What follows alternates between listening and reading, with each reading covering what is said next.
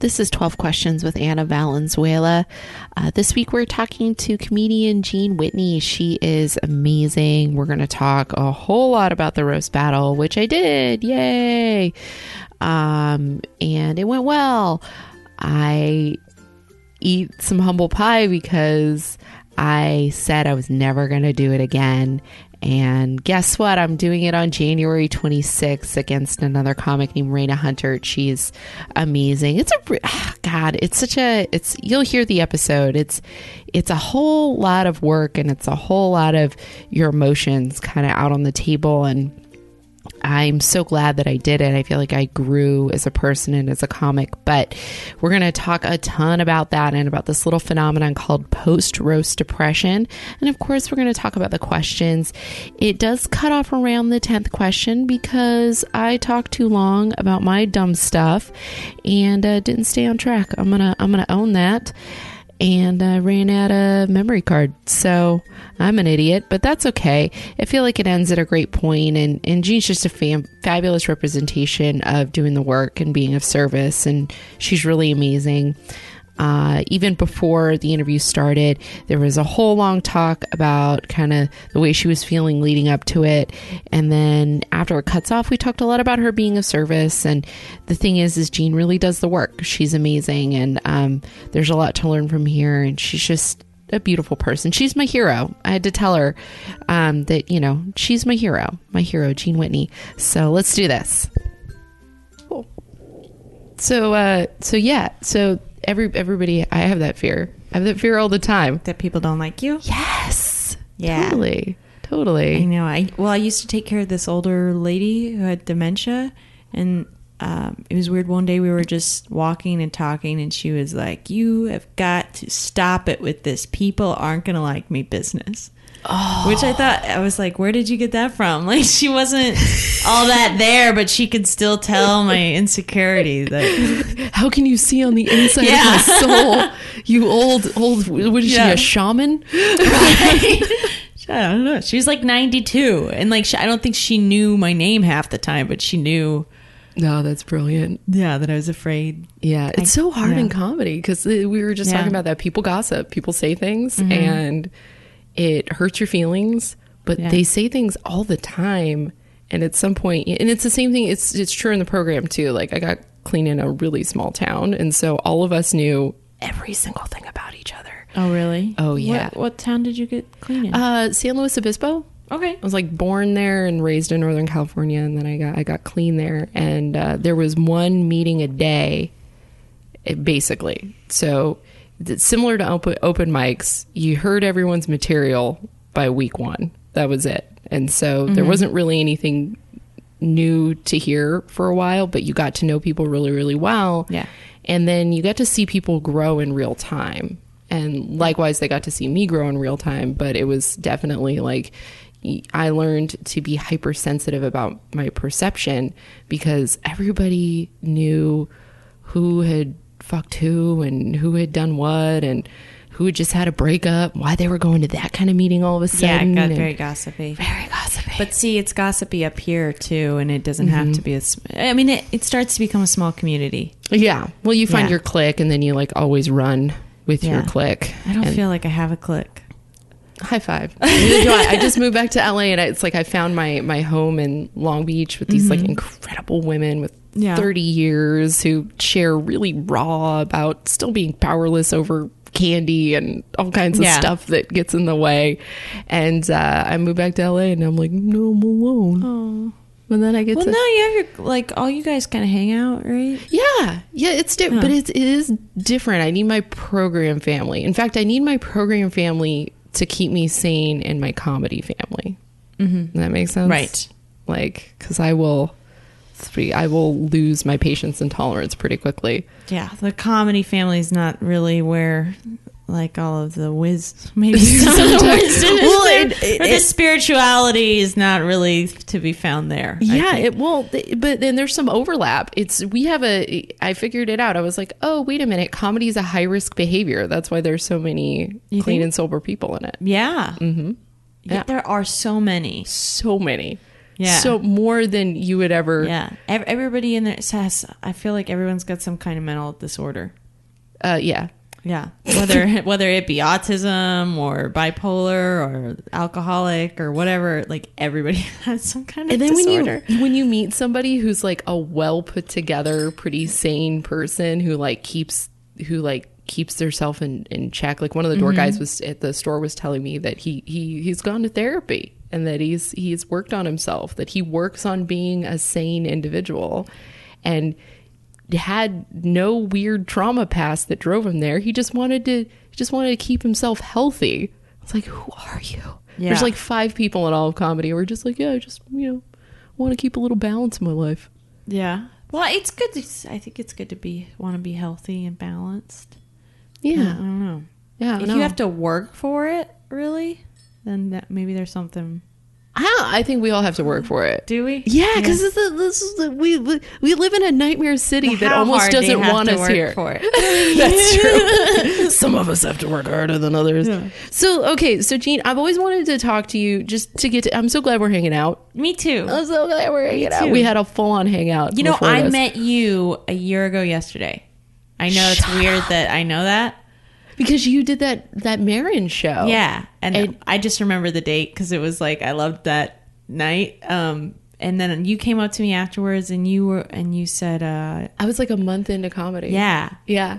And then and then I was like, "I hope I see her again. I hope I meet her again." Yay. Yeah. But I was so crazy at the time that like I I remembered what you said. You said you gave me hope.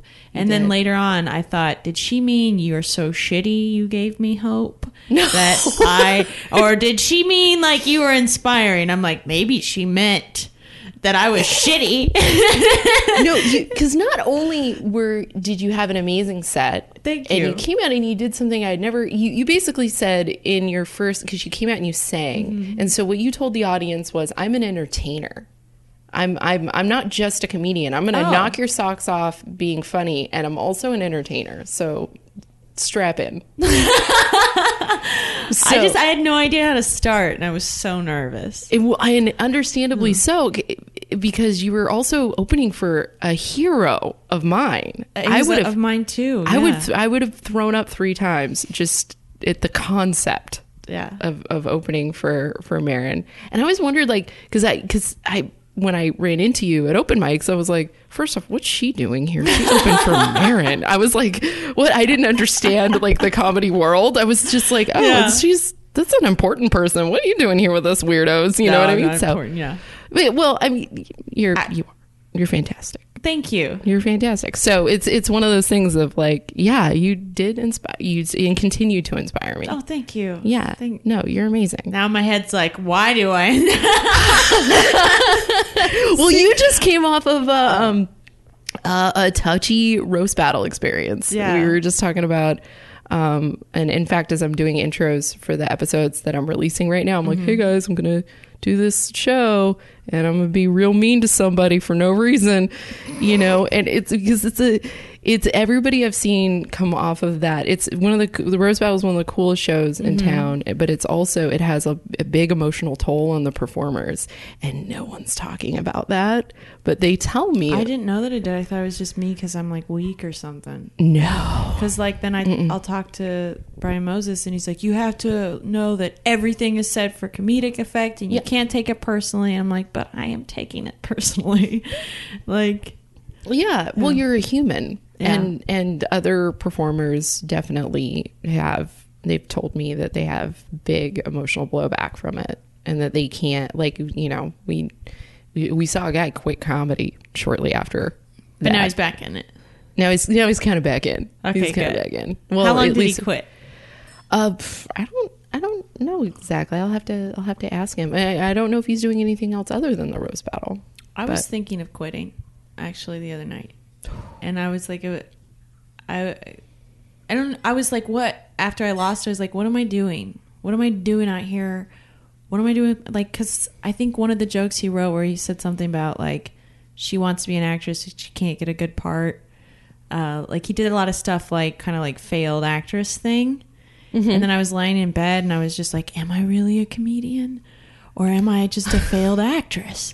And then I was like, who am I? And then, um, and then I, I had like a babysitting job, and I went to my babysitting job, and I like cried in the hallway, and then like I dried my eyes, and I like this little girl that I babysit. She's like, "What's wrong today?" And I'm like, "I'm just a little sad, to be honest. Maybe not a good thing to say to a child, but No, that's perfect Yeah. because then you get to tell a child, hey, guess what? Yeah. I'm experiencing feelings and it's appropriate to experience your feelings. It's appropriate to, after somebody's called you a, a whore in 12 different ways. you know what I mean? Like to Yeah. be like, you know what, I'm, you know, to, to take it and, and to feel your feelings. yeah." You just gotta walk through it. You're gonna be stronger for it on the other side. But then she did this thing. It was so sweet. She drew like a little picture of me as a superhero.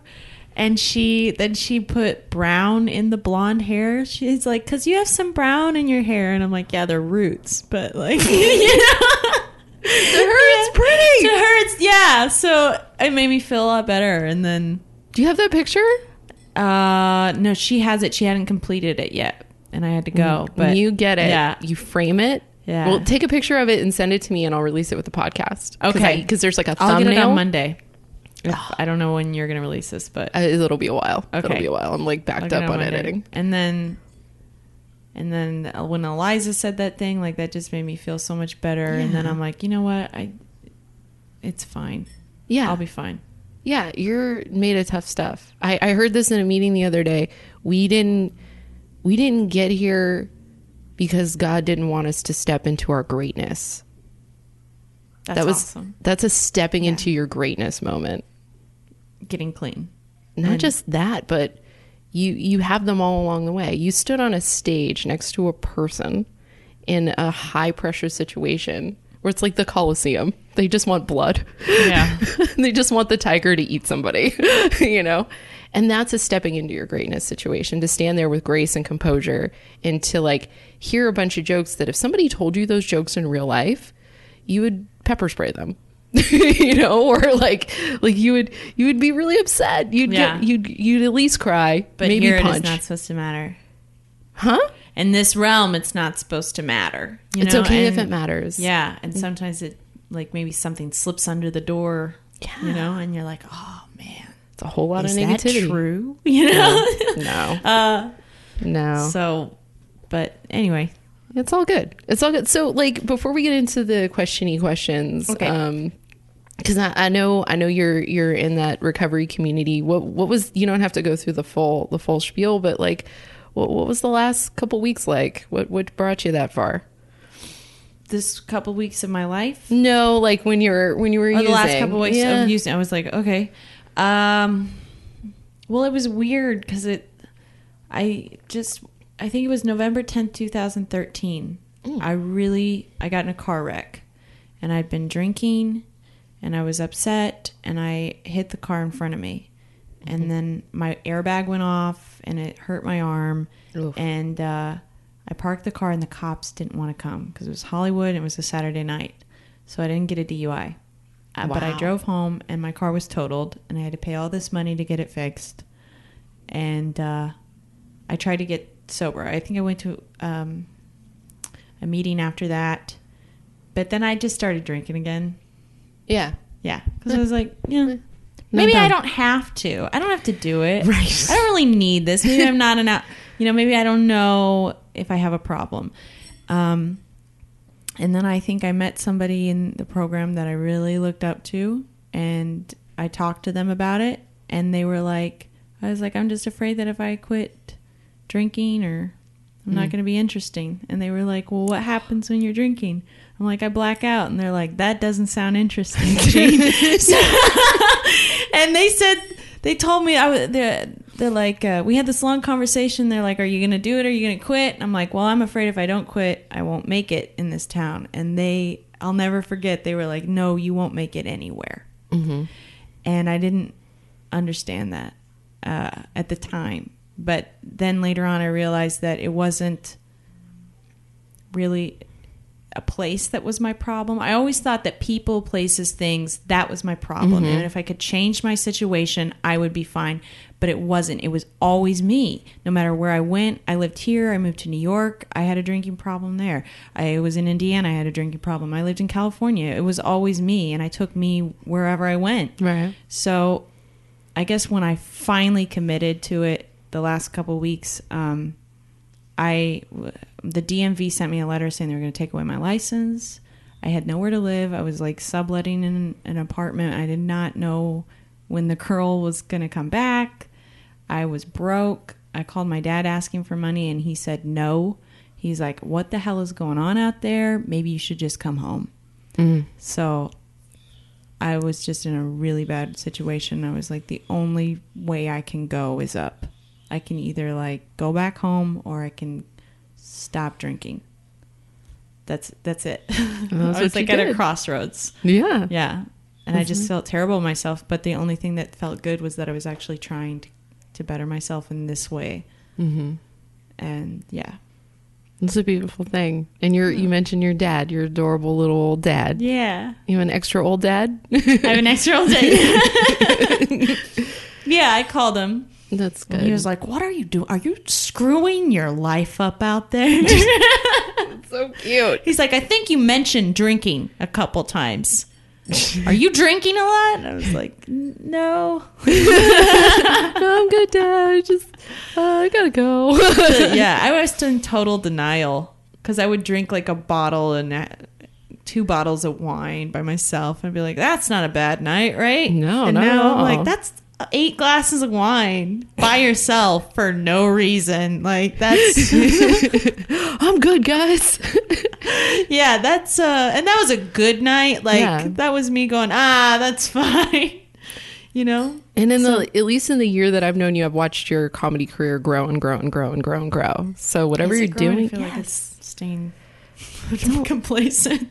Uh, I, we always feel like we're not doing enough. Yeah. My friends on the outside of comedy are like, "How much do you sleep? What do you, you get a lot done during the week?" And I don't feel that way. I'm like, oh, I, you know, I slept in today and I didn't. I beat up on myself all the time for not doing enough. So you're doing. Everyone's doing more than enough. It's just that we all want it so bad. Yeah. It motivates us. So you do whatever you're doing. Whatever you're doing on both sides of your life, it's working. And kicking ass, Thank you. kicking ass, taking Thank names. So that was a long explanation, I guess, of two No. weeks. So, uh, yeah, No, Okay. that's that's great. That's great. And your parents still together? They're they're. they're well. My mom um, passed away five years ago. I'm sorry to hear that. Oh, thank you. I feel awkward telling people that because then I know that the sorry thing's going to come right Yeah, after. hey, Like, both my parents are dead. Dead are? Parents Club. Woo! Cheers. And I'm sorry. And I was like, exactly. so what are you supposed to say? It's like eh, that Yeah. sucks. People, but people ask, they're like, "What about your parents?" And I'm like, Super dead. That's what I tell Super them. That's what I tell them. So dead, like the most "Okay, dead. I'm gonna. Can I use that Yes. to take the edge off?" Well, my mom's super dead. Super dead. and uh, she's actually right up there. Now I feel bad. Sorry, mom. Um, and my dad is, but they stayed together until my mom was super dead. They stayed Oh. together, and um, my dad, oh my god, he just loves my mom. Like he has this like notion about it. Like he just puts her on a pedestal. Oh, Like you know how people you might Yeah. fall in love with someone, you do that at first, and then That's it kind of, and then you're like, ah, this person's an idiot. But yeah, Yeah. like all like she used to smoke and my dad never knew it because she lied about it and uh, then when she died we were looking through her stuff in the closet and we found like her cigarettes and my dad was like gina are these yours and i'm like no she smoked and he's like no she didn't and then Oh. later on he was like well that was the only thing she ever lied about and then he would just laugh That's the cutest thing Yeah. in the world. I love that. Yeah, my stepmom's that way with my dad too. He, she, they're, they're the love of her life. Mm-hmm. You know, that's a beautiful thing. Does it give you hope? Does it give you hope that you'll you'll have a love of your life someday? yeah but then i'm like maybe my expectations are too high Word, word. Yeah. I, I like that. Okay, we'll get we'll get into the questions. okay Uh, so how how do you experience surrender daily? oh boy that's a good question I know even today I just saw you go through a whole cycle of like get information you don't like and then come to a place of surrender with it. Like what's that like? I guess I talk it out with people. maybe I'm needy, but sometimes I'll freak out about something. I'll be like, I need to talk to someone. I need I need to because there's just so much that happens in life that you just have no control over. Yeah. Yeah. And you got to like brave through it, I guess. Yeah. But I want to control so much. Yeah. Wouldn't it be great? Yeah. you I, I don't know sometimes i do i just have to surrender i have to be like this is happening and i can't really do anything to stop it and i'm just gonna have to be okay with it i'm just gonna have to go okay well everything's gonna be all right in the end everything i Does it get all right in the end? i mean i'm doing all right so i guess whatever i was worried about happened all right Yeah. It turned out okay yeah I, I kind of maybe in a silly naive way i believe everything happens for a reason so like whatever happens even if it's bad it was something was supposed to be taught to you through it I'm the same way. Yeah. I want to choose to believe the better story. Mm-hmm. so it was des- whatever's happening is designed to make you a stronger better person and maybe you won't be a stronger better person if you don't like take the challenge or something totally. take the life challenge Do it. yeah Do it. That's that's that's amazing. That's great. Okay. Um, what's been your most insane experience in and out of recovery? Uh, like with feelings or just like Feelings, behavior, experiences, whatever it was. most insane. Oh my god, I I'm so jealous sometimes. Mm. There was somebody that I was like really jealous of, a comedian, and I would like stalk her on Twitter, and I would like instead of doing my work, like I would get on her website and like look at what she was doing and I'm like she's doing that show and that show son of a bitch. I'm like I'm not doing any of these shows.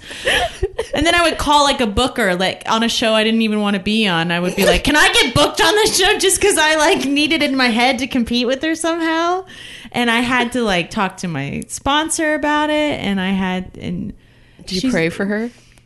Yeah, I had to pray for her. Yeah, and uh, and then my sponsor was like, "Well, she she's English, and she's like, she's a threat to your ego because everyone is a threat to our ego, you know." And uh, I, I it was like a whole thing. I had to learn how to get through it and not compare myself to other people. And what I learned is just because I was stalking her on Twitter, her career didn't change at all. Just, you know, she just kept getting better and better. And it didn't fucking matter what I was doing. But I, I stopped getting better because, for maybe for a bit, because I was spending so much energy on her and not on myself. Right. And, um, and then one night I saw her bomb and it felt kind of good. I'm not gonna lie. And then I would, and then not because I wish her ill, but because I was like, you know what? She's not She's not super. invincible. Yeah, she's not invincible. I shouldn't compare myself to her because she's just a human being, Mm-hmm. and this is insane. And then I felt bad for her bombing, and I stopped stalking her. There you go. Yeah. There you go. I love it. I love it. Um, what what's your decision process like in life? Um, I guess sometimes like I get really angry and I want to make a decision right away. But since I've gotten sober, I always pause and I always think it through, which can be hard to do because it's satisfying sometimes to make like an Mm-hmm. an abrupt decision. And I'll pause and uh, I'll think, okay, uh, what are what are the pros of me doing this and what are the cons of me doing this and i'll try to be as honest as i can with the pros and cons list because you can make a pros and cons list and still not be honest with yourself and still try to take the easy way out in a way It's like really Yeah. front loaded on like Yeah. one one there's side. no cons There's no cons. Yeah. I should light his house on fire. yes It's it's all pros completely appropriate. Yeah. and then uh if I still don't trust myself, I might talk to like a trusted friend or a sponsor about my pros and cons list, and they'll be like, "Yeah, I, I still don't. I don't think you want to do that. I, it doesn't sound like you want to do that. No, but I really do." Um, and so, yeah, my decision. I just I uh, I don't always make the best decisions right away. Yeah. So I ask a person I trust. Um, what I used to do when I was drinking is I would, if I I didn't trust myself at all, and I would ask everybody Yeah. everything. Yeah, what should I text this guy? You know, I ask the person on the bus stop who might be like crazy or something. Like, what should I say? This is what he said. What do I? You know, like, how do they know what to do? Why am I asking their? Why did I think everybody was like higher than me or something? Tell him the mole man told you this. Tell him to get over here. That's so funny. That's I I did the same thing. You And- did? yeah, and for years in recovery, for years too. Like "Oh, I just I can't. My I had an ex tell me I had last meal ever syndrome. I couldn't ever pick a meal at a Oh. restaurant. Like it was going to be the last time I was. meal ever. Yeah. Yeah, like uh, this is the last time I'll ever eat out. It's just porridge and water from here on out. and so I would panic and just ask the waiter if the tuna special and the omelet got in a cage match, who would win? Like, what did they say? They would always just they would always look at me like, "Are you are you a cra-? I did a lot of crazy crazy comedian things before finding out I was a comedian. So they would look at me like, Who, "What are are you from Mars? What do you Yeah. like what's going on?" And then they would usually answer the question. If they had a good sense of humor, they'd chuckle and be like, "Oh, totally the omelet. There's more protein."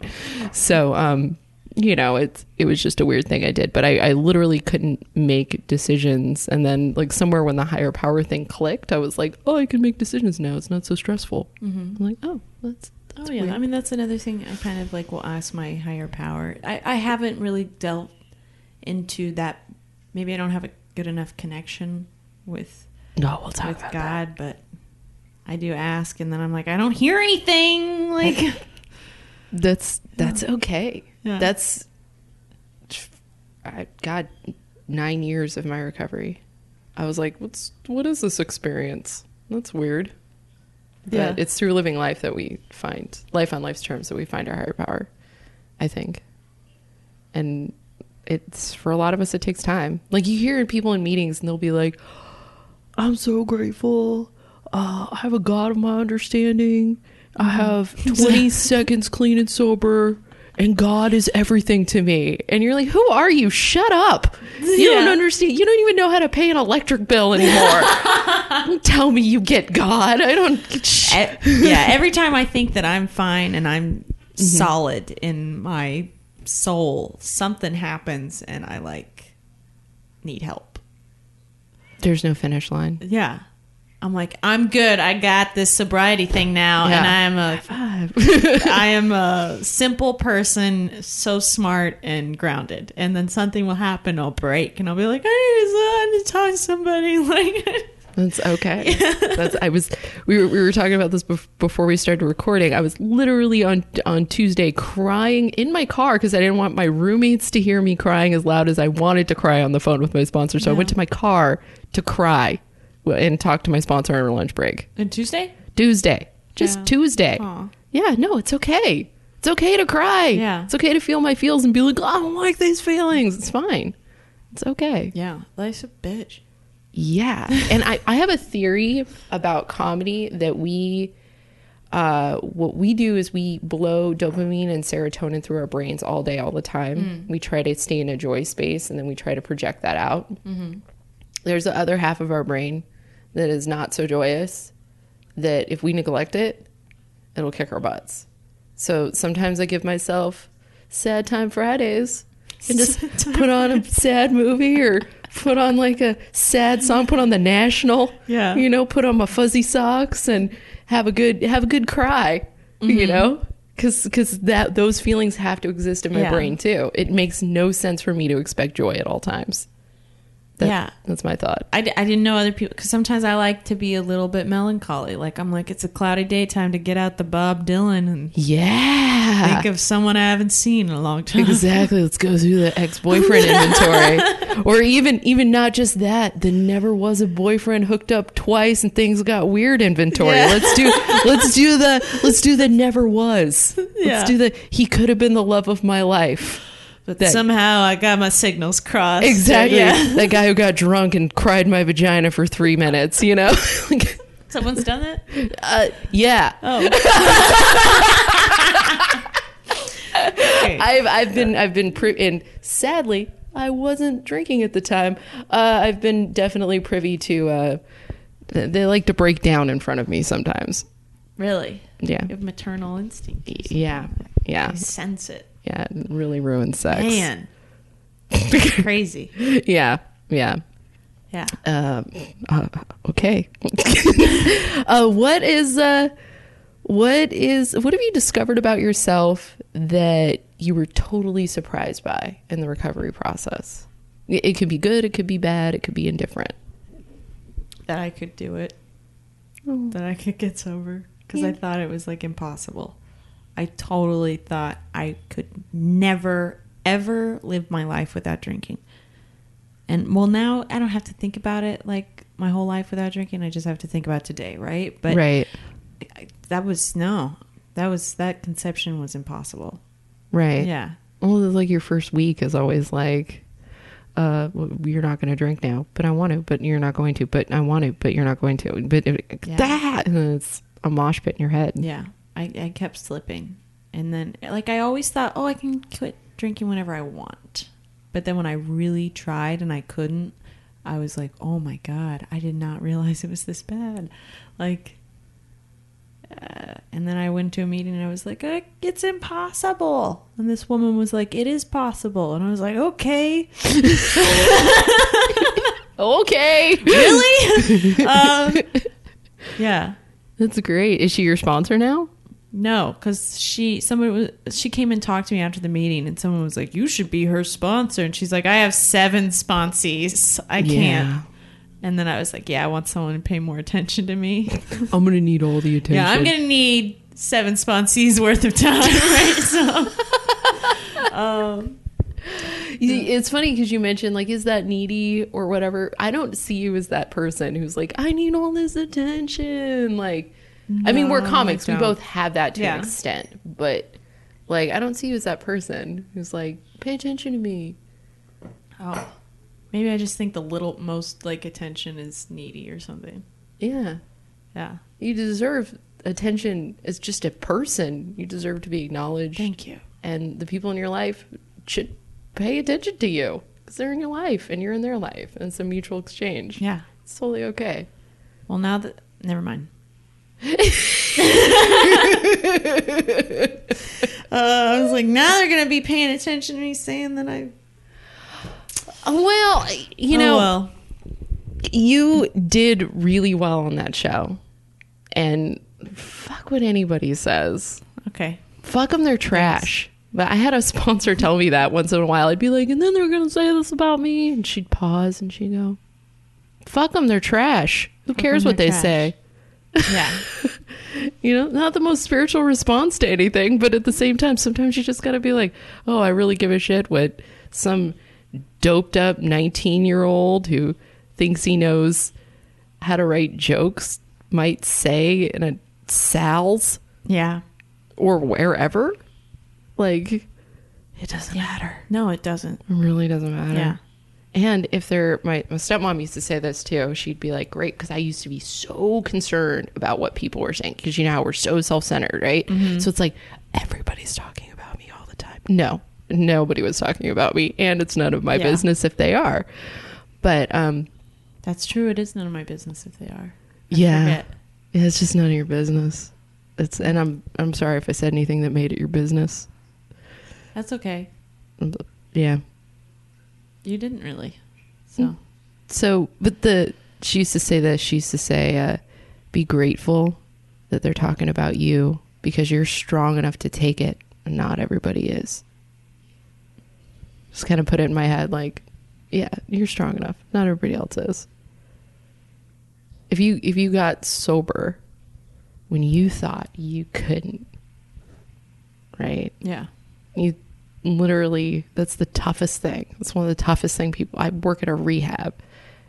Toughest thing. All the resources in the world they just toss it away. So hard for people to do. Who cares what three idiot comics who are overly enthusiastic about the roast battle show might say about I know, but anybody. at the same time, that they if they do say anything, I'm still getting exposure in a way. exactly. Exactly. Yeah. it's like yeah keep talking. You, you know when uh the, the celebrities have bad press they're still in the press. Mm-hmm. you know? It's it's awesome. Let them talk. Be like hell yeah. Also these things. Also i'm amazing. Yeah. shut up or you can just look at him and go yeah shut up no one cares what you have to say could you imagine if you said that to a comedian like no one cares what you have to say. yeah, God bless you, but no one cares what you have to say. Like, good, good for you, but you know, five minutes from now, nobody cares. That's true. Yeah, I just gave you, I just gave you like mean fireback stuff. Like, That's yeah, okay. comebacks. Yeah, but it's true. Nobody. I mean, po- point out that that we're all we're all little fish in this pond. This pond is huge. Mm-hmm. and it's it's you've come from another place and I, I see comics come from other places where you can tell they were they were the big fish in their pond and now I will. we're all Yeah. we're all little guppies Yeah.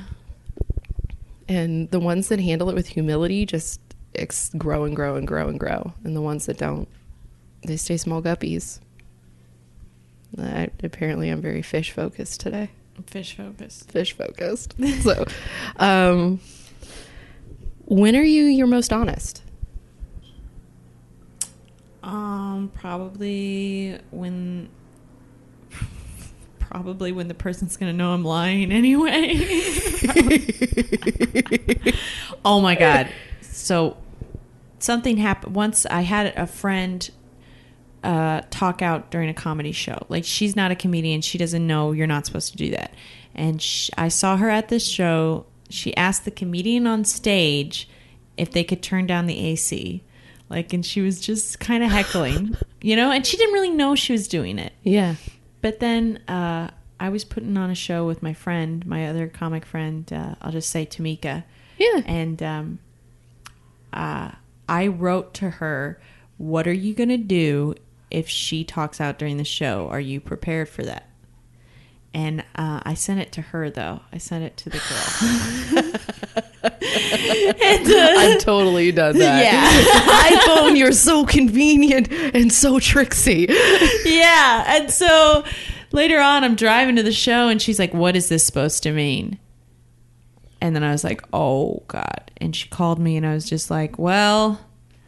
I didn't say, "Oh, I didn't mean it," or "Oh, I was joking." I just said, "Well, one time I observed you talking out during show, and I was just trying to prepare for if you did it this time." And she's like, "Is it bad to talk out during a show?" And I was like, "Yeah, it's kind of distracting." Oh, she And just didn't know. Yeah. And uh, she goes, okay, well, I'm glad I, I knew. I just wish I would have known in a different way. So, anyway, I could have been more honest by being like, hey, when you come tonight, I just got to tell you. Keep your dumb mouth shut. Yeah. I know you're excited. yeah. A lot of times it's not cool to talk. Yeah. Yeah. Even I do that sometimes. I'll get all excited and I'll be like, Mm-hmm. yeah. Well, if somebody's like, I'm not going to do that part of the bit. I'll yell, do it. I don't know Yeah. why. but that's okay. I think that's okay. yeah. Well, I don't know. But if you if a comedian's on stage and you're like, can I get a hot chocolate or something? My coffee has gone cold. Someone Yeah. refill my drink. I'm cold. Who is? I need a blanket. Yeah. That's really cute. She just didn't know. Yeah. She thought it was all connected. Love it. Uh, How do you experience fear and anxiety? Uh, what do you like? That's different. From Well, no. I like. What is the experience like for you, and what do you do about it? oh God. Well, now I've just started getting into praying because, like, I'll be really scared to do a show, and then I'll like, isn't it Tebow the guy that prays on the sidelines? Yeah. Yeah. So I kind of do that. Take a, take a knee. Yeah, but then I'm standing in the middle of like a comedy club, and I'm like, I shouldn't cross myself in front of like crossing myself before I get on stage. I know that sounds kind of weird, but um, because I'll get I'll get real big stage fright, and then I'll just like pray that uh, whatever happens happens and like I have the courage just to go up there and the strength that if uh, that I can be calm and have a good time. Yeah. That's awesome. Yeah. Some- Before fear and anxiety was just like I'm going to drink. hey, guess what? Order a drink. Yeah. How do you deal with fear and anxiety? Jack Daniels. There we you know? go. totally understand. I uh, started on um, on stage before. If I'm nervous before a show, I will. Um, I always pray. I always I would pray when I wake up, and then I'll pray like, "Hey, you know." And I did this uh, when I would speak at conventions and stuff. I'd be like, I'd be like, "Hey, God, just you speak first, and whatever I'm supposed to do up there, you you lead the way. I'm just I'm just there to make the noise." And then um, that was not my words. Those was my sponsor telling me to do that. And then sometimes if I'm really nervous, I'll take my chip out of the holster thing it's in, and I'll hold it in my hand. I'll press it against my palm to kind of like Oh. remember where I am. You know, like in that movie, um, God damn it, with Leonardo DiCaprio, the they have the little objects that keep them from diving into too many people's dreams and forgetting who they are. Yeah. What's that movie called? Somebody. Why do I always forget it? Who isn't? It's a it's like a it's like a Uh, rip off of a Starts with an An- I. yeah Inception. Inception, yeah. Oh my god. Th- I'm so sorry to the people listening to this who are just like Inception, you idiots. Like, I've done that listening to podcasts. I'm like, you don't know. Who is it? I guess we'll never know. we'll never know. None of my business. Um, but uh, I'll do that. I'll I'll press it into my palm, or uh, I've been doing martial arts uh, since I got clean, and so if I want to get my energy up before a show, I'll go in the bathroom and I'll do some karate moves in the stall by myself, like a weirdo, shadow boxing in a bathroom. Yeah, I'll, do, I'll full on dork it up. Yeah. Yeah, praying is the least geeky thing you could do. Yeah. I, I know one friend, uh, this comic Opie, he'll do push ups just anywhere. He just does push ups when he gets nervous. Really? Yeah. I guess yeah. You get it out. Get it out. Yeah. Gotta get it out. So, uh, get your blood pumping. get that your yeah, adrenaline. get your Yeah. aggression going. Get your Yeah. get your Just get your stage. testosterone. What's up. up, everybody? Hey everybody! well, I have something to say. Why not just do them on stage? Just do the push-ups on stage. Oh my god, then- why not? Yeah. Just trying to. I got I got Nate. I'm gonna try that next time. do it. That'd be really fun. Yeah. and people would be like, "What's happening?" Um, what character uh, character defects were you afraid to give up? Like you said earlier, I'm afraid I won't be interesting. I used to write that after every step. I'd have to write a write a response to this question. Um, what are your fears about this step? And I'd always be like, my fear is that I will no longer be an interesting person for like years. yeah. It's like those things didn't make me interesting at all. I was- they yeah. made me crazy. Yeah. Yeah. I was afraid that I'd be boring Yeah. if I quit drinking. Like, oh, I'm gonna go somewhere and I'm not gonna be any fun. You know. yeah. And I have people say to me, "Oh, you're boring now that you quit drinking." And those are probably being also alcoholics. Yeah. Is Jeff Carasalis or Carasalis? Do you know him? Yes. Yeah, but I think he was joking. Maybe. Yeah. He's like, Gene, you were really boring when you were drunk, and you're even more boring. yeah. oh, such a good burn. Uh, But one, I- of his, one of his good friends listens to this podcast. He's gonna like Really? that. but like, I'd heard that before, and I was like, I'm even more boring now. Like, I hit his punchline before he did. nice. And I was like, I, I guessed your punchline. He's like, it wasn't a punchline, Gene. And I'm like, all right. Whatever. yeah, I've had people say, "Oh, so that was one of my big fears." Inter- but how was I interesting? I guess because I was a little wild, and I was very defiant, and I was hmm a rager. Crazy eyes. Yeah, You you have beautiful eyes. I assume that in that Oh, state they go crazy because I get crazy eyes. I'm like, "Arr," like yeah, but and some people are attracted to that. I can see it in pictures. I'll look at pictures from when I was getting loaded and then when I was first mm-hmm. clean and I had this like I had wild eyes. I looked great. I could pose and then I went through a weird phase where I couldn't pose in pictures anymore. Like I could I used to be able to just be like like here I Really? am. Here- hi. Hi. There's mania driving my entire facial expression. Yeah. you know, like I can't do that now. I'm just like, that's how I feel. What's up? I farted just now. like, what do you want? I'm bloated. Let's take a picture. Hi. Okay. Yeah. You're comfortable now. Yeah. Comfortable. Yeah. So it's yeah. No, but uh, were there any any defects that you were like, nope, got to keep this forever? Maybe defiance. That was sort of just I'm defiant of everything, you know? Like Mhm. if somebody tells me to do something, a lot of times I want to do the opposite of it, even if it's going to hurt me. So having to sometimes it's okay to be defiant, but I think mine came from a lack of humility Mm-hmm. and uh, to be the bigger person sometimes feels real small at first. Yeah. Yeah. And so, yeah, it's hard for me sometimes not to like lash out at people. Like, Yeah. Yeah, I get you. yeah, Yeah. And, and you don't have to. no. In fact, Like- you're you're gonna float into you're gonna float into the room, and people are gonna be like, "There she is," like, but in the best way. No, I don't know about that, but can I tell you, I, uh, I like for the roast battle, I had somebody recording it. Yeah. Yeah, like audio recording it. And then I heard them, and this is not even that bad, but I heard them talking about me on the audio, audio recording. and they they they were somebody, or it was Brent Moore, and was like, "I just want to give you credit because I want to tell you that these, you know." He started saying nice things to me, Yeah. and then the person was like, "Oh, they're pampering her. Nobody pampered me." and so I was like, "Should I write to him?" And let him know that I fucking heard that. No, you just said it on a podcast. Three people listened But to. I did. I did. I wrote to him and I was like, uh, "Hey, that was uh, thanks for recording that. I liked your little touch saying that uh, that I was being pampered." And he just wrote, "LOL, you're welcome." And then I thought to write, "Listen here, they weren't pampering me. I deserved." And then I was like, "You know what? Let it go." You're not going to do this because you don't have to be. You don't have to. What What do I gain from being like I'm right? Yeah. even if you know you changed your mind what do i gain Yeah. other than maybe i lost some dignity trying to look dignified That's so powerful. We lose a lot of dignity when we feel like Yeah. we have to try to look dignified. Yeah.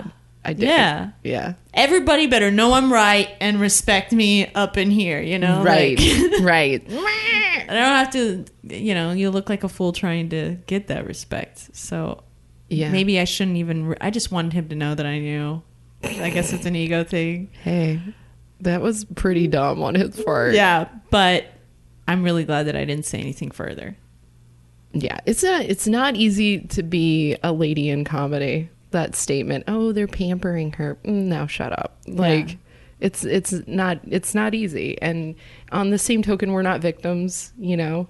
It's more of an issue of like there are some things that it you know being a lady is kind of a cheat code for and some things that aren't and that's everywhere in life but in general there's more things that aren't Yeah. everywhere in life so they can all shut up yeah Like, Well, people are really quick to call out when if you get any kind of special treatment. They're always quick to call that out. But when you are being abused because you're a woman, nobody says anything. suck it up you're a comic yeah, suck Yeah. yeah, yeah, you're a comic. come on Yeah. Aren't you supposed to have thick skin like no what makes us good for, for a lot of people for me what makes me better at comedy is being vulnerable the minute i step outside of my vulnerability i'm so not funny Yeah. Yeah. So the best comics are vulnerable, right? yeah, exactly. So you know, eat a dick. That's my that's my feeling on that one. That's so funny. Are you guys still like buds, or was that a thing where you're a little? Yeah. yeah. It's fine. I don't think we would have been buds if I'd uh, said anything more. Mm. I mean, There I haven't go. seen him since. And Yeah. I, I didn't make it mean. I just, just let him know that I heard it. He's probably super embarrassed. Yeah. Like I would be so. It's the same thing about sending the text Yeah. that's not meant for that person, Yes. but then they get it. Yeah, that's so Yeah. embarrassing. Maybe I'm still not good with like not acting out on my anger. Not at all. I, I mean, I try. I try to be like responsible, mature adult. But at the same time, I'm like, yeah, but I deserve to rage. You know, like yeah, it's that that Maron joke. The this response time between "fuck you" and "I'm sorry." Yeah. that window gets really small, and I actually did that the other night. I was like, "Your ego's just really big, man. I just feel like you you treat me. You're acting like a cunt. I'm sorry. yes, that's what people relate to. Fuck you, I'm sorry. sorry. I was like, I'm sorry. I'm sorry. I didn't mean to lash out just now. Okay. yeah, I know. I remember him doing that. I, I, I so relate. yeah, yeah. So it's like fucking. Uh, it's hard. yeah, We're we're big feelers. Yeah. we're gonna feel big. I know. I just have to breathe and pause, breathe and pause. and pause. Like, okay, but sure. Make twelve more comments about my boobs. They're great boobs. Go ahead. yeah. Yep. Well, that right. I can say fuck you to. Yeah. f- yeah. You're probably better about that than I Yeah. am because I'm just Yeah. like okay. But when it when it's not necessary, I mean, there's a difference, I guess, between standing up for yourself and just like holding on to a petty grudge. Well, and nobody wants nobody likes the friend who's like uh, uh, has a an inflamed sense of justice. Yeah. No one likes that friend. They're real hard to eat with because they don't eat half the things on the menu. Yeah. They're real hard to shop with because Yeah. the clothes are made by children. And they're real hard to have a conversation with because they're like, but yeah, the social justice movements, all of them at once. Yeah. You're like, can we just talk? Can we just be people right now? Sometimes I get a little annoyed at the line at Starbucks, and I want you to hear that part. so it's okay. Mm-hmm. You, you're strong. Nowhere, nowhere in the experience you just had with Roast Battle do I see Gene, Wick, Gene Whitney the victim. You know what I mean? You're not in a victim complex. You are completely holding your head up high, and it's a beautiful thing. Thank you. Yeah, it's. Uh, I'm preparing to do one, to do one undercard, and I'm it. It. I completely had an emotional breakdown preparing to do that. No, you're gonna kill it. Uh, You're gonna kill it, and then you're gonna get addicted to it, and then you're gonna want to do it again. But your sponsor says no. my sponsor was like, "Don't do another one of these. You are a wreck." Um, but uh, I'm I'm open to it if it's something I can do again. But I don't. If I emotionally can't hold up, uh, I don't know. I don't know why that was such a scary place to go in my mind. Like, oh, you mean I have to be alone in the experience of writing jokes? And I tend to be one of those like I live my life, and then something happens, and I type it in my phone, and then I keep moving. And um, right, my phone's going crazy. Um, and uh, there's like there's this concept of I have to really buckle down and be very disciplined because I want to win. But then there's also the like the pressure of I want to do it on my own on my on my writing because I feel like I can. And um and then the the whole thing of I'm painfully aware that there's way more to talk about with me. I'm 10 years older than this person and I'm clean and she has a DUI actually. Really? yeah. Yeah, she's real fun. she has one of Oh, those yeah. blow meters in her car. Oh, She's a sweet girl. I didn't Yeah. I, I didn't know any of that about her That's until so she much me, stuff to work with there. yeah, for sure. There's she's got a ton of stuff to work with. Um, she but she asked me. It was actually there's a weird moment where she asked me a question about my sponsor, and I had to text her back. That's completely off the table. If you say that on stage, I can't guarantee I won't punch you. And she was like, "Okay," and I was like, "I was like, I love you, mean it, but that's off the table. You don't want to say that to me You ever." got good boundaries. I, I had to, man. And Yeah. I was like, there's two people you can't talk about. You can't talk about my stepmom and you can't talk. And I had to, and I actually called my, my family and I said, Hey, I'm going to do this show. It's the first time I'm going to do it. I'm probably going to get very little attention from it, but you cannot look me up or listen to anything on it because you're going to get really upset. I was like, I love you. This is a mm-hmm. kindness. Don't, don't, I know you guys are proud of me right now, but don't look that show up. Don't listen to any of it.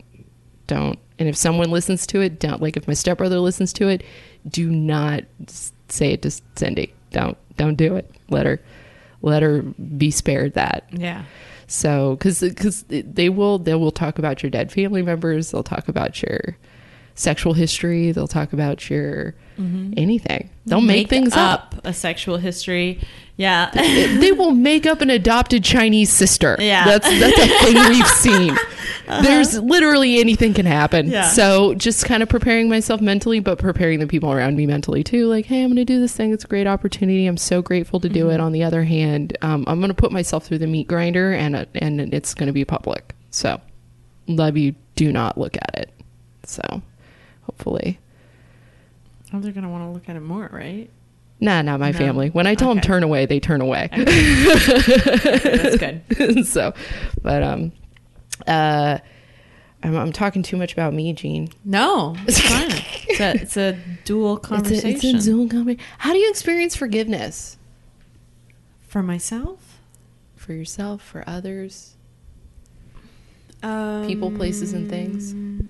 I can't remember forgiving anybody for a while. it's hard. no, you know what? I get angry really easily, but then I get over it pretty quick. That's big. just, uh, you know, I I guess I'll. I don't want to be angry. I don't want to have bad feelings towards anyone. hmm Um, so I'll be like, okay, they did that because of this and that, and was it that big of a deal? I don't know. If it, if it wasn't that big of a deal, then you know I can return the relationship to normal. Hmm. Uh, but if it was, I might kind of keep my distance from that person. Does You're- that make sense? Yeah. You ever do that weird CoDA thing where you, uh, I, I just, I have a friend who's really big into CoDA and I stole this from her. It's the hardest thing I've had to do. Mm-hmm. is to just say, I just want to acknowledge that our relationship has changed. It doesn't mean it's over, and it doesn't mean that there's distance, but this does change the nature of our relationship, Yeah. and it can be for the better. I think that's good to say because then the person's not freaking out. Yeah.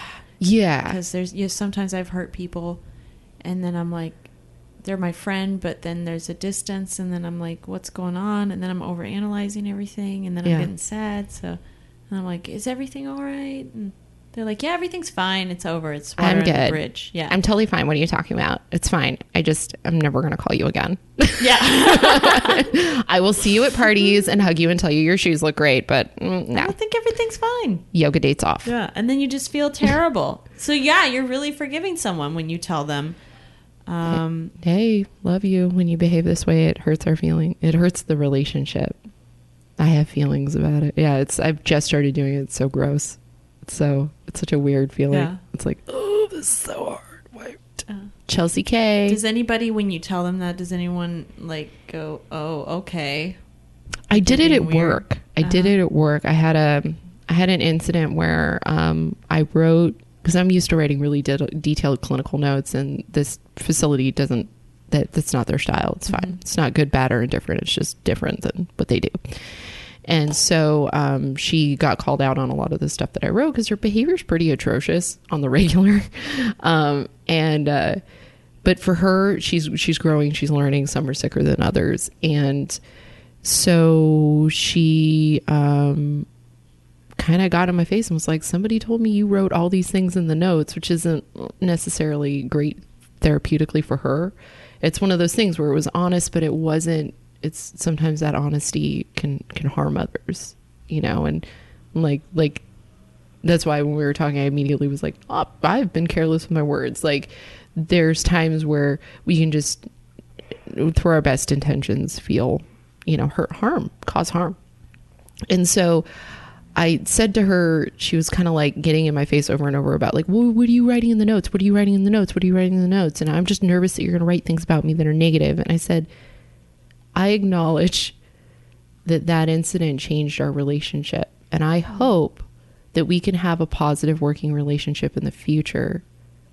This questioning what I write does not work for me. But I acknowledge that it's completely out of both of our hands. I can only wait until your resentment is gone. And she was just like, you know, intense, crazy eyes and storms off. That's exactly what she's supposed to do. And now we're all right, I think. I mean, just we're I'm never going to be her favorite tech. She's never going to be my favorite client, but we learned from each other in that moment. I think it was the first time I really practiced that. Was like mm-hmm. And then I called my one friend who's really good at that, and I was like, "Hey, Chelsea, this is what I did," and she was like, "I think that was a really good good way to handle it." And so, the first time you've ever done that, I used to be her boss at one point at a different facility, and she mm-hmm. was just like, "Oh, that was, that was really great," you know, Wow. because you gotta you gotta acknowledge as you go, like, yeah, this has changed.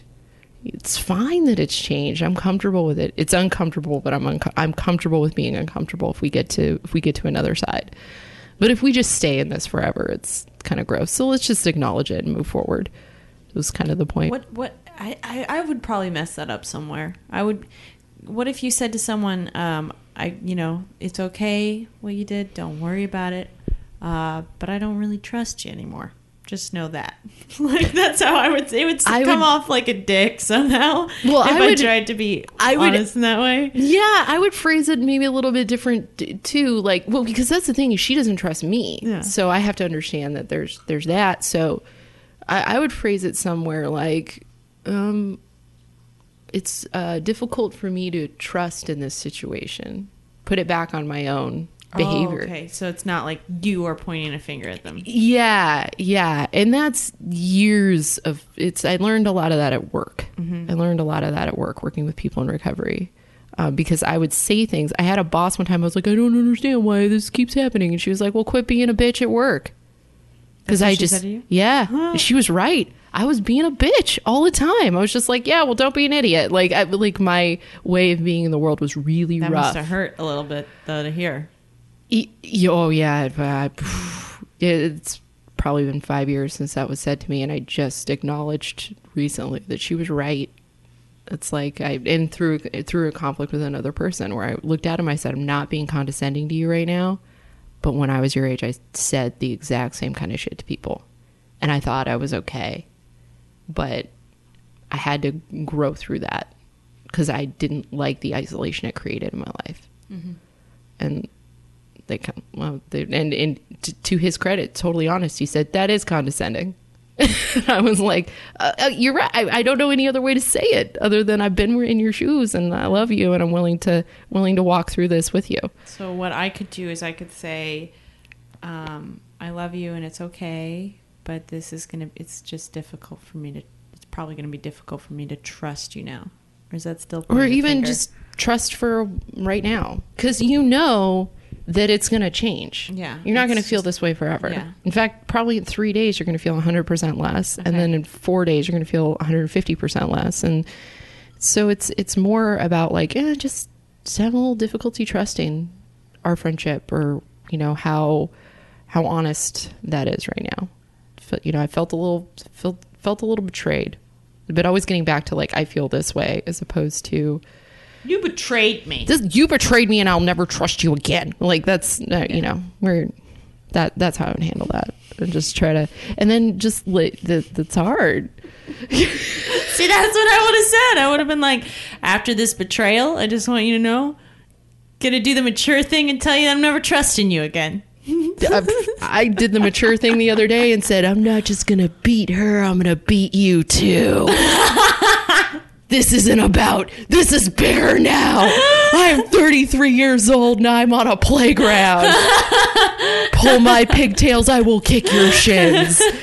I went nuts. Yeah. It's totally. I mean, it's all. But it's it's more than that. It's the the relationship. It's about the relationship of it's about the two relationship. people. It's not about a a show, really. Yeah, that's the man. I, I I hope there's at some point a documentary about that show. There's they're making one. Would they need? Well, no, I think well with the uh, Jason re- Reitman. I hope they talk to the competitors about what they experience immediately afterwards, because that to me is fascinating. It's a fascinating conversation to have, Yeah. and I've had it over and over and over again. Because I'll see people hurting, and then I'll see them run away. I, this is what I see, exactly what you described. You lost, and then you left. So I'll see people just bounce, like just leave. I gotta get out of here. And when I see people retreat, like they're in a dangerous place, Mm-hmm. I, I I have empathy for them. I hurt for them, and I I, I apologize for not texting you that night because I usually well, what I saw you at the diner. saw you at the Yeah. diner. I didn't realize that you had just run off. But when I've seen people retreat like that, I immediately look for them or I call them or I text them and I go, "Hey, you're my friend. How you holding up?" And and it sounds canned, but I've always I usually just start with that crowd's real real dumb and real real mean and they're fucking wrong. That was a great joke.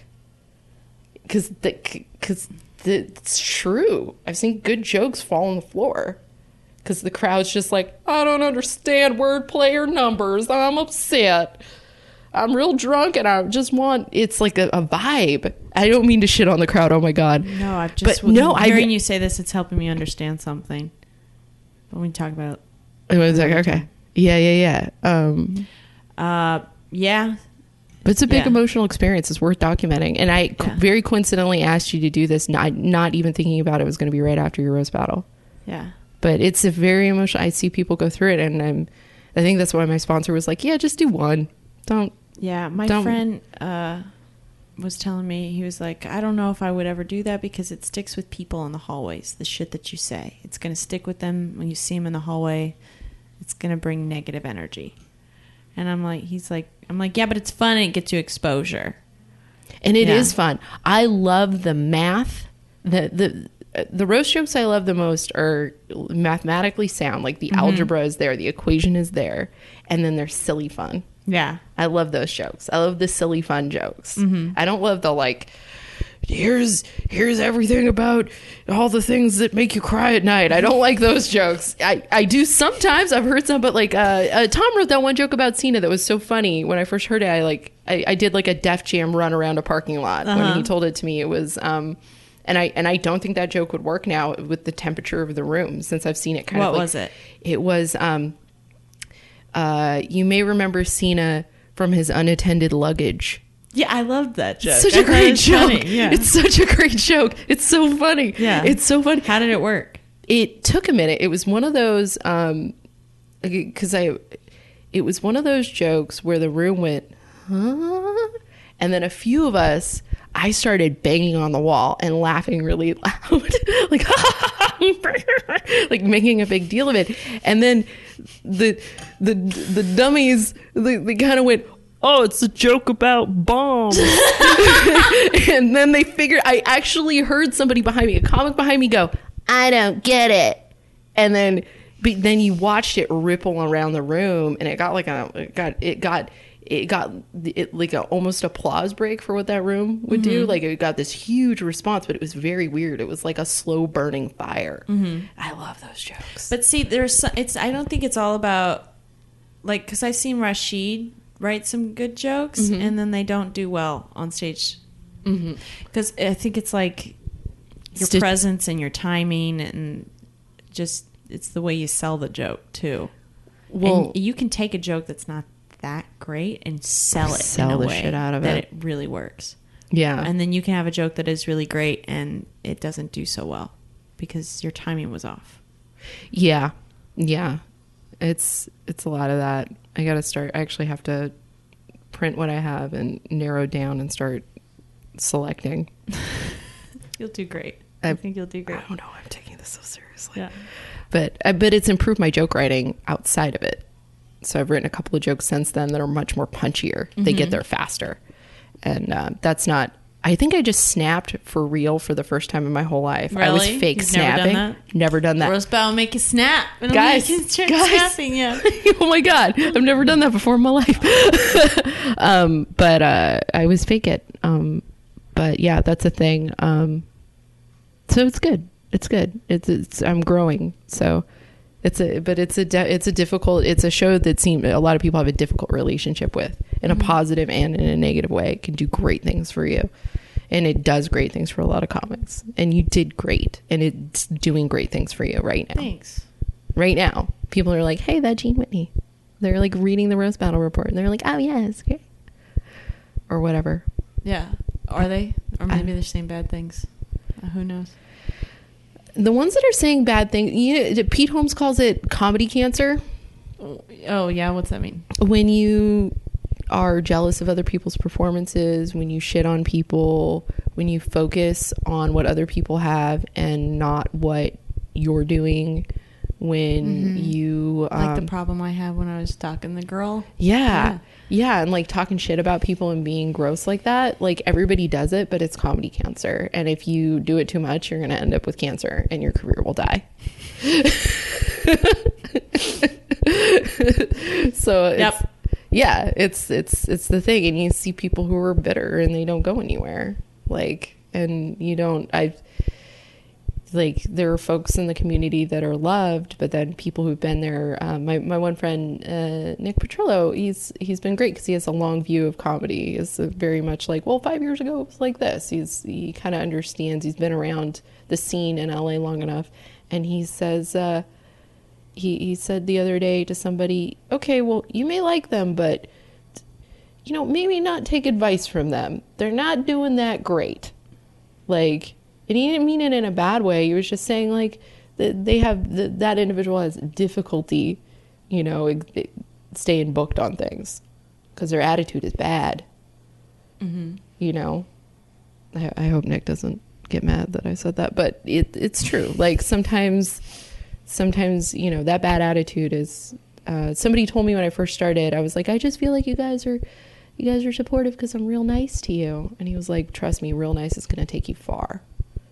Was like, be be be funny, but also nice is not going to hurt. No. It's not going to hurt.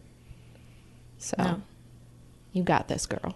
Thank you. You got this. Who cares? This is one show that no. There are comics that don't know about that show. Most people don't know about that show. Yeah. Like mo- like ninety percent of the world has no idea that show exists. I know. I had to call my friend the next day and like I called him cuz I was like, "Is this the end of the world?" And he was like, "No, it's not the end of the world." so sweet. he's like, the "There end? are so many." He's like, "This is a good place to get exposure, but there are so many other avenues you can take." And a lot of comics think that this is my way in. This is my way in. This, you know. And I was like, yeah, I began to think that too. Like, this is my way in. Maybe I'll be really good and I'll get known through this. And he's like, just get known through your stand up. And then this could be a tool you use rather Yeah. than everything, you know, who not who you are. It's it's really not. Yeah. It's really not who you are. Yeah. It's not. I've seen your stand up. It's not remotely close to the jokes that you write. Like you, What do you mean? You you tell lovely stories. You talk Oh. about your dad being adorable. You know what I mean? Like you do you do the stuff that you do. It's just not you know like you're not insulting people. That's that's not what you're doing. No. It's now a skill you have, which is great. It'll be great for crowd work. I- yeah. and and I or not even crowd work. Like um, I didn't think I could do the roast battle, but I handle hecklers real well. And somebody was like, "Oh." There was uh, uh, Tom once. Somebody asked me uh, when I first started coming, or when I first started coming around the roast battle. Oh, when are you going to do it? Mm-hmm. And Tom said, spoke for me, and he said, "She's too nice. She's not going to do it." And Keith said, Keith Carey said, "No, she's got some cunt in her. She could do it." and so, Yeah. so there's there's both sides. Like there's you know, it's, but it's it doesn't tell the complete tale of uh, what your joke writing is. And most of the people who do the show, it doesn't tell the complete tale. It's just this is a skill set they have, which is great. It's great Yeah. to have a skill set like that. It's Yeah. such a powerful exercise Yeah. To be quick. To be quick. Yeah. And on your feet and to be able to be vulnerable Mm-hmm. and thick skinned. And to laugh at yourself. Yeah. To laugh at yourself. Yeah. Well, I love. I interviewed Keith here uh, a couple weeks ago, but one of my favorite moments in one of his battles was he. Um, Alex Cooper had a real good joke against him, and he turned, laughed, and then ran in place, did like a funny running man. He did what he would have done outside of a show, which was run around the parking lot, but he couldn't leave the stage, so he just had to run in place because he was so excited about the burn on him. Yeah. You know, he was like, "That's funny," you know. So like, because sometimes one of the the things that the OC comics have decided is that um, Connor McSpann decided that I am a uh, I'm a Muppet. I'm not a real person. I'm uh, I'm made of felt, and we d- he developed a routine where he talks to me like he's a pimp and I'm a failed starlet. so he says, You Muppet ass bitch, you ain't never gonna end up in Jeff Dunham's closet. Oh no, you ain't never getting anywhere. No one's ever gonna take you on stage. What do you think, Jim Henson wants your used ass? Like he just yells at me, like, Yo, what's your floppy felt pussy? And just says horrible stuff to me. And it's so funny to me. The first time he did it, I almost peed my pants because I was staying outside of a show. I had to hold myself up with a wall. I was crumbling to the floor. Uh-huh. It was the funniest thing I'd ever heard in my life. And it's super insulting. Yeah. People, the first time they hear it, my other comic friends are like, he's being super mean to you. But then they get it. It's the funniest thing. I do look like a Muppet. I have a giant nose and beady black eyes, and my hair is curly and floppy, and I talk with my hands and I'm like like all the time like like I am a muppet I'm a human muppet I'm aware I'm I'm in here I'm aware and that's what makes it funny that's what makes it beautiful when somebody um, when comics like you I think that they will find the thing that's true about you and the thing that you're insecure about and they'll help you laugh about it so that, I think that's the spirit of the roast battle I was just told the other day I can't go into it angry I will fail so that's the spirit of it. You got to go into it like, Angry? Hey. You can't. You think you will fail? Oh yeah, I, I mm-hmm. don't think anger is a good place for me to be ever. I never succeed from anger. Mm. Like one, maybe two karate turn like fights or tourneys where I was like, No, real- you because you won't be clear headed. I guess. exactly. You got to be clear headed. You can't get sensitive. You got to be. Got to got to be calm, cool, Yeah. and collected. So that means if there's any resentment going into it, I got to deal with it. And and what I see is some people end up with resentment coming out of it, and that's okay too. Is it bad that I kind of did get sensitive about some of the things that were said? I don't think it's either good or bad. I think it just is. And you get to look at like what that means for you. Like what is it what does it mean for you? I don't think I got sensitive at the moment, but then later on, I was thinking about it, and I was like, "What if that's true?" Right. Yeah. You you it's not. But you get to confront the doubt. Yeah. I, I didn't realize I had that doubt. Yeah. So now you get to look at like, okay, well where does that doubt come from? Mm-hmm. Is it because my head, my disease, my insecurities tell me that I haven't accomplished enough? Who am I comparing myself to? What am I? What? How? What? You get to you get to explore it because that's uh, what when I got upset uh, about roast battle issues. I had to look at okay, what what's going on, and what I the end road is. I have existential loneliness, and it makes me sensitive that has nothing to do with the roast battle. it has nothing to do with it. But it explains why I would be sensitive about certain things. And even sensitive about the concept of diving into an ugly part of my brain to find jokes. You know? That's scary, though. Though that is. That's Mhm. scary. Yeah. yeah.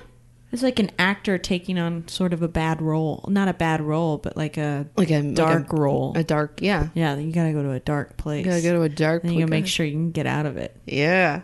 Yeah. Yeah. Force. I think Vivien Leigh went crazy after she played Blanche Dubois. Yeah.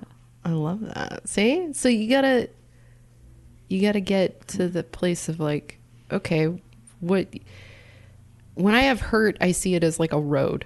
Like a little road I get to follow down. Mm-hmm. A very Alice in Wonderland type of situation. White rabbit's taking me somewhere. Where are we going? What's the end of this? Sometimes all roads lead to fear. Oh, I'm just afraid. You know, but a lot of times it's like even questioning past fear why am I afraid? And then getting to like, what's that thing? You'll get there. You're tough. You're you're a tough cookie. That's the real hard part. Hearing twelve ways your vagina's done things that people want to shame is completely different than like what about me creates shame. Like why does that shame? Why did that shame hit me? Have you ever uh, have you ever watched the TED Talks with Brene Brown? Or read any of her books? Daring Greatly, Power of Vulnerability. Girl, I'm gonna send you some links. Why does that shame hit me? Well, I mean, sometimes people do things that do are not right. Are you just not supposed to feel ashamed or have a reaction to it? I think that shame. I once was doing a six and seven step with my sponsor, and I put shame down as a defect, mm-hmm. and she just laughed at me. And she goes, "No, that's a feeling. You're not gonna. Your your God isn't gonna take away your feelings. Try again. It's what you do around the shame that's the problem. Okay, hiding. Hiding. You hide. I lash out.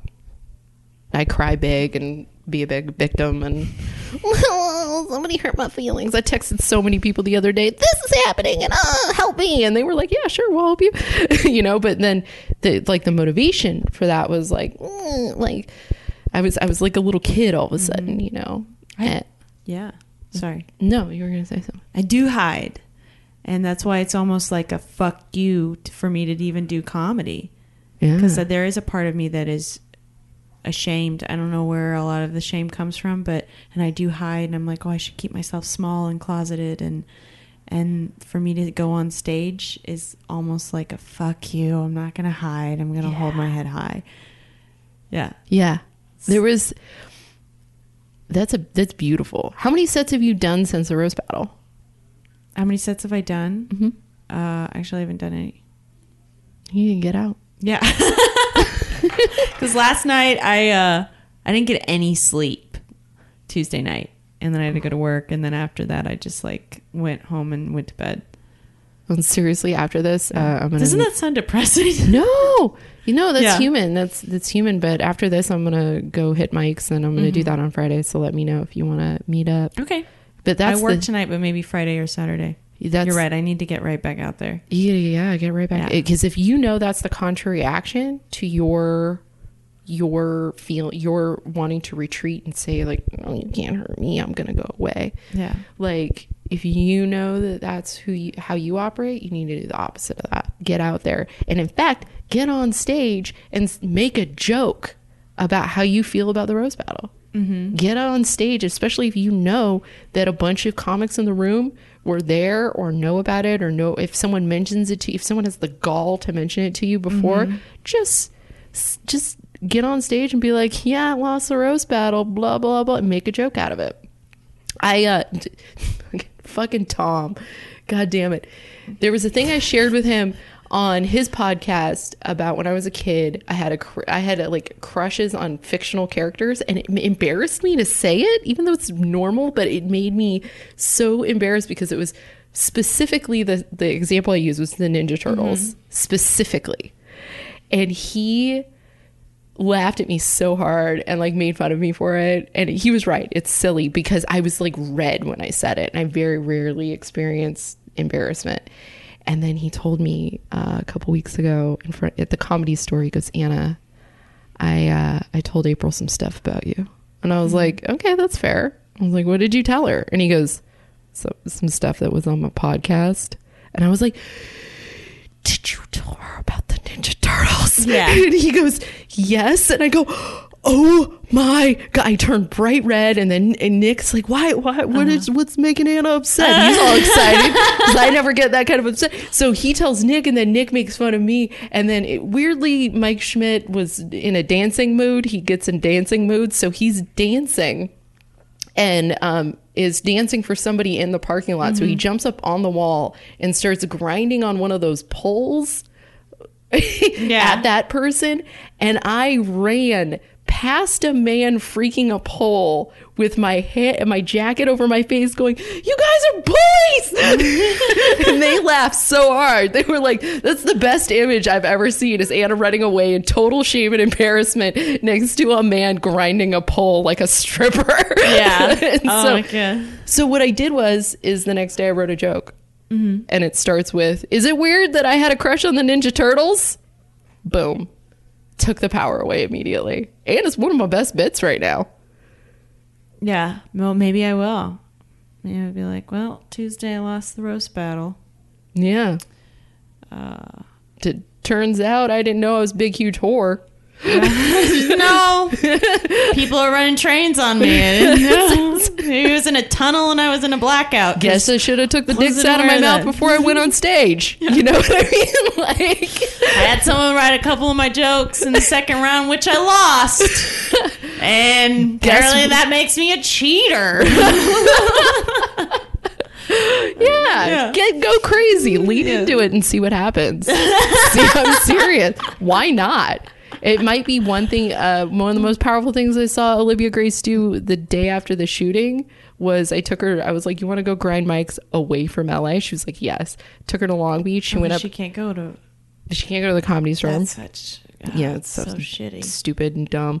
But um, they uh, they I took her to this uh, little coffee shop in Long Beach. It's the first place I ever did comedy, and she did the most raw and beautiful seven minutes I have ever seen.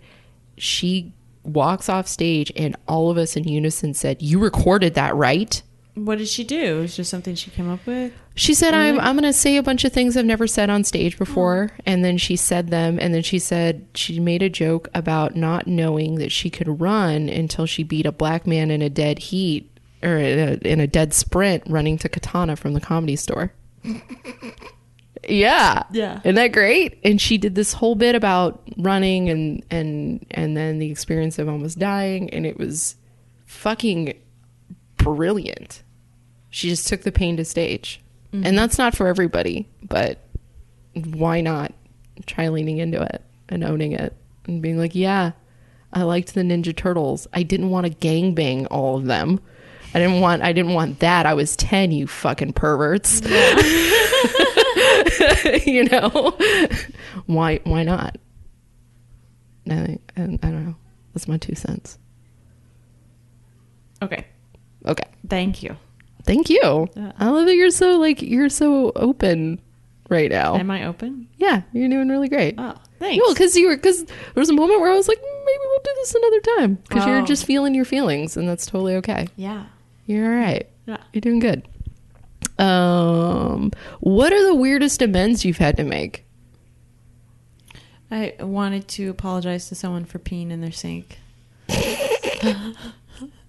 That's the funniest thing I've ever heard. So yeah, it was. I went back home to Indiana, and uh, I. It was like I was trying to make an amends like all week, and I was hanging out with her, but I was like, it just isn't the right time to bring it up. So, and then it became like I'm leaving the next day. I'm going on a plane back to LA, and this is the last night I'm going to see her. So I was like, "Will you walk with me to my car?" And she goes, "Okay." And I was like, "I just want to let you know." Um, that that time I shouldn't have. I can't remember how I phrased it, but I, saw, I just apologized for peeing in the sink. And she's like, "So is this why you wanted me to walk with your car to you?" And she just laughed, and she's like, "If that's the worst thing you ever did, that's fine." Did you fly home to make this amends? no, I didn't. I was already there, but I wanted to make it in person. That's so sweet. I wanted to make it in person. That's yeah, so great. Sorry for peeing in your sink. yeah. That's so funny. I think I, ma- I made an amends to my dad. I was like, I'm sorry about like all the cars that crashed and, you know, times getting arrested. And he was like, ah, it is par for the course, I think he said. No, your dad's like adorable. you're a teenager. And he's, what did he say? He's like, I probably didn't re- deserve respect because you wanted to drink and raise hell, and I was trying to stop you. So why would you give me respect? I'm like, that's a cool way to look right. That's a, sometimes that's how I show up to work. Like your guys' job is to be shitty and to try to relapse, and my job is to be around for that. Yeah. How can you get mad? They're just doing what they're supposed to do. Exactly. They, they found. Yeah. I've been trying to talk about that. They found a turtle under a girl's bed the other day. Mm-hmm. A live turtle. A live turtle. How the hell did it get there? I don't know how many other amphibians have I missed in my job. I don't- Feels like a, a lot. Anyway, but that's beautiful. Your Thank dad. you. Your dad sounds like the best person in the world. yeah, I feel like I can learn a lot from him. You mm. know? And I'll have you know, LA Comics, you talk too much shit. That man's gonna fly from Indiana Beat you with his cane. beat you with his cane. yeah. there is a there is an open warrant out on LA Comics. Old man beating. Yeah. I'm gonna be the cutest thing in the world. I think world. I'm going to add that to my set. That's I'm gonna do. amazing. Yeah. That's amazing. Beat you with a cane. I'll beat them with my cane. so cute. It's the cutest thing I've ever heard. The imagery is lovely. It is. Yeah. It is. Um what what is your like daily man like we've talked about this a lot, but like what is your your sort of like daily maintenance look like for In my soul. in your or- souls? Uh, well, you know, it's really funny. I when I started doing the program, I didn't know if I, I was like kind of agnostic. I was kind of on Mhm. the fence about God. But uh, this atheist in the program told me every day I wake up, I should make my bed and get on my knees and pray. And I was, I was like, okay. So I started praying, and I started becoming like going back to church and stuff. So and I just thought it was ironic because there was like an atheist who encouraged that. So every morning I get up and I pray. Um, uh, my sponsor suggested that I meditate 10 minutes every day, and sometimes I do, and sometimes I don't. Mm-hmm. And um, generally, I'll go to meetings. Um, maybe three times a week, I'll go to meetings now. Nice. And uh, I don't read the book enough. I Yeah. should, but it bores me a lot. None of us do. Yeah. well, there are some people who really they read Yeah. the book. They're like page seventy four. You will find. I'm like, wow. oh. Okay. Um, I do a lot of writing. Yeah. Some people do a tenth step yeah. every day. I I don't. Sometimes if a resentment I have against someone gets so bad that I start obsessing about it, I will do like a tenth step on it. I will actually sit down and take the time to write. Mhm.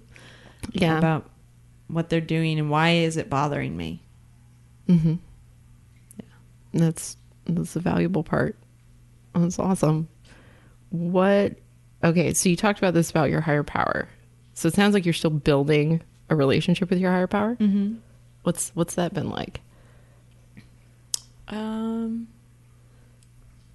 Well, I go to church every Sunday, and I pray more and more. And when I go to church, I don't just sit there; I listen to the readings and to the gospel. Used to be when I first go, I would just like sit there and like think about sex or something, like in the middle of church, and I don't even know what the fuck's going on. We're supposed to stand now, great. And I now that. I listen, and there's just so much wisdom in Mm. what the priest says.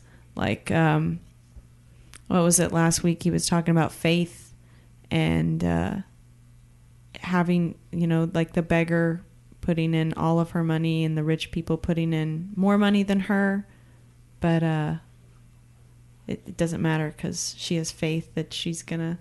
I'm not describing it very well. She has faith that she's going to be all right. And uh, the priest was talking about just having faith that God's going to take care of you. Um, and you're going to be okay. And not to worry. And so I go out and I try to take that in my daily life.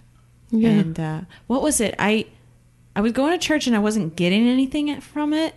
And my dad was like, "You need to come to Jesus or something, or you need to." What was he? He was encouraging me to like be more Catholic, I guess. And then I was like, I pray and I don't get anything out of it. I can't find God anywhere. And my dad was like, You have to look for him. You have to go to him. You Mhm. have to look for God. Uh, you have to make an effort. You can't just go and think about sex in church and then leave and be like, "Why do I still feel shitty? This isn't working." Like, Right. So I went and I started participating and listening, and more and more. Um, I think my connection is to God is getting thicker, which is scary, actually, because I want to hold on to this parts of me that are bad